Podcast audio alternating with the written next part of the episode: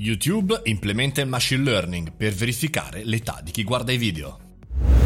Buongiorno e bentornati al caffettino, sono Mario Moroni e come ogni giorno alle 7.30 ci troviamo davanti a questa virtuale macchinetta del caffè a parlare di business, marketing e anche tanto di social. Social che oggi eh, è YouTube, la nostra notizia, perché il machine learning è stato implementato ancora di più per verificare l'età in anticipo appunto dei visitatori di YouTube. Allora andiamo a vedere queste tre aggiunte, queste introduzioni di sistemi innovativi e inediti del team Trust and Safety che è fondamentalmente il team che va a verificare che i contenuti siano corretti. In primis l'impiego, come abbiamo detto, del machine learning per applicare le restrizioni che già ci sono su YouTube in modo automatico. Va anche detto che YouTube sta rincorrendo la normativa europea eh, alla direttiva sui servizi di media audiovisivi, per cui insomma cerchiamo di migliorare questa situazione anche utilizzando in maniera automatica questa restrizione.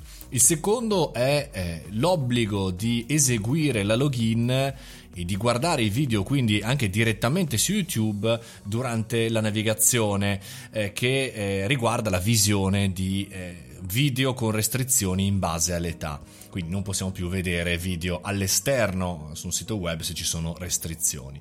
E poi in conformità alle nuove direttive eh, chiederanno fondamentalmente ad alcuni utenti europei la verifica dell'età tramite documento valido o carta di credito. Eh, qui già è un po' più in dubbio se i primi due chiaramente tutto abbastanza chiaro, sia automatico che diciamo anche semi-manuale, il fatto di inserire un documento valido, immagino all'interno dell'iscrizione o all'interno del proprio eh, account, mi sembra un po' difficile, soprattutto quando si parla di carte di credito che per quanto riguarda i più piccoli, i più giovani, chiaramente viene inserita quella del genitore, quindi questo momento potrebbe saltare, questo controllo potrebbe saltare. Al di là delle normative che in Europa sono molto più importanti e più buone, mettiamola così, di quelle americane, e al di là dei sistemi di check, di controllo più o meno automatici, quello che è vero, quello che ha fatto muovere YouTube è il fatto appunto che da questo lockdown in tante persone, soprattutto ancora di più, si sono mosse su YouTube per cercare contenuti didattici e al tempo stesso anche divertenti. Quindi probabilmente sta studiando Google su YouTube la possibilità di eh, migliorare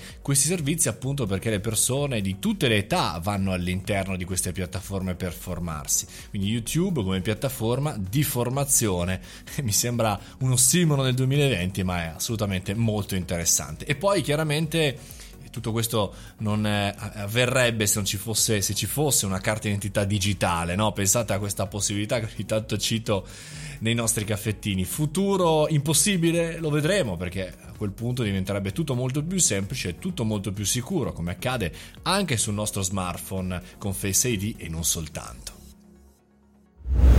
Con questo concludiamo il caffettino di oggi, come vedete tutti nella stessa direzione, tutti nella direzione della sicurezza, della formazione dell'utilizzo di queste piattaforme ormai di uso comune per fortuna, ma anche di un uso avanzato. Noi ci sentiamo domani mattina a 7.30 sempre col caffettino.